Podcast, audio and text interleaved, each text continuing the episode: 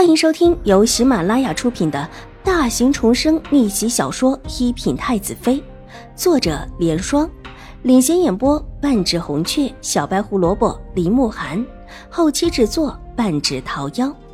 喜欢宫斗宅斗的你千万不要错过哟，赶紧订阅吧！第三百六十九集，文西池一边走一边低缓道。我表妹自小便在我们府上长大，平日里也不爱出门，几乎没什么关系好的小姐。我们几个兄弟都把她当成妹妹看。秦婉如先是一阵愕然，而后笑了。她一边走一边道：“贵表妹倒真是一个内向之人。”这表示自己那天的话，文西池听了进去，这很好，他的示警还是有作用的。以文西池的聪慧，如果不是没有想到自己的亲兄弟会对自己下手，是绝对不可能被害了的。那么，秦二小姐，你告诉我，为什么知道我表妹的事，又从哪里知道我二哥和我表妹之间有事情？文西池忽然站定脚步，转身目光锐利的落在秦婉如的脸上，眼底一片幽深，目光咄咄逼人。二哥和表妹的事情，他以前从来没有怀疑过。但是金秦婉如这么一说，他就派人去查了。查了之后，结果让他大吃一惊。他从来没有想过自己的二哥居然跟表妹关系这么好，两个人私下里甚至也有很暧昧的。往日虽然二哥也一直对表妹很关心，但在文西池看起来不过是做哥哥的对妹妹的疼爱罢了。几个人也算是从小一起长大。他自己从未有过这种心思，就觉得自己的两个哥哥也从来没有这种心思。可实际上，二哥和表妹颇多暧昧，但另一个方面，表妹对自己却又很关心。这种关心甚至让他有时觉得不太自在。我不知道，但却连续做了几日梦，都是三公子被二公子害死的过程。原本我也不当一回事，那时候我还不认识你。但之后看到你，才觉得应当是你，但又不知道自己的梦是不是真的，全当做是一番示警。如果没有最好，如果有就小心为妙。这些话，秦婉如是早就准备好的。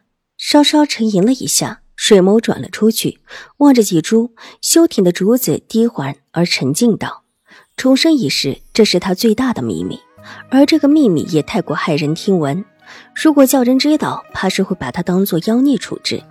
怎么能够不动声色的示警，而且还要人听得进去？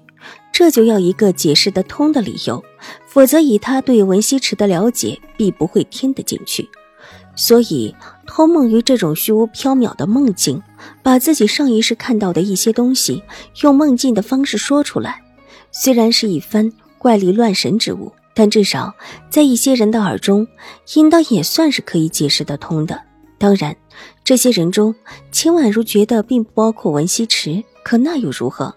多说几次，或者就信了。反正任他智计通天，也不能解释得通这诡异的事情。如果他不是重活一世的人，他也不会相信这世上还有这种事情。秦二小姐和我们府上从来没有交集，以前也不认识我。这梦，为何一做再做，而且还记忆这么清楚？日有所思，夜有所梦，即便是梦，也不是完全虚无缥缈的吧？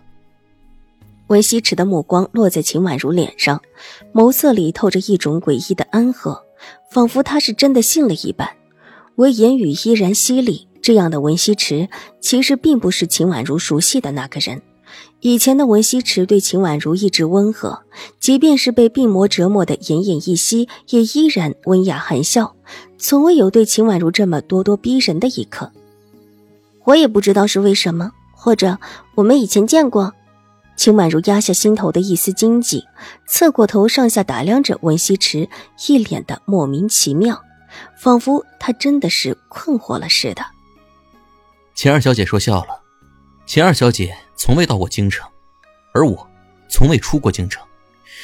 至于我表妹的事情，更是不可能有人清楚。文西池目光紧紧盯着秦婉如，不放过她脸上微小的表情。这样的目光让秦婉如颇为不自在。这和记忆中的文西池的变化也太大了。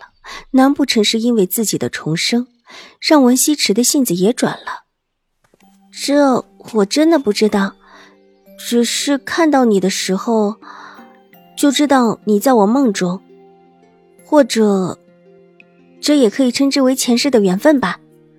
秦婉如咬了咬嫣红的唇角，捏着手中的帕子，低下了头。那样灼热的目光，让他心中很是不安。他怕自己再次抬起头的时候，会让文西池察觉到什么。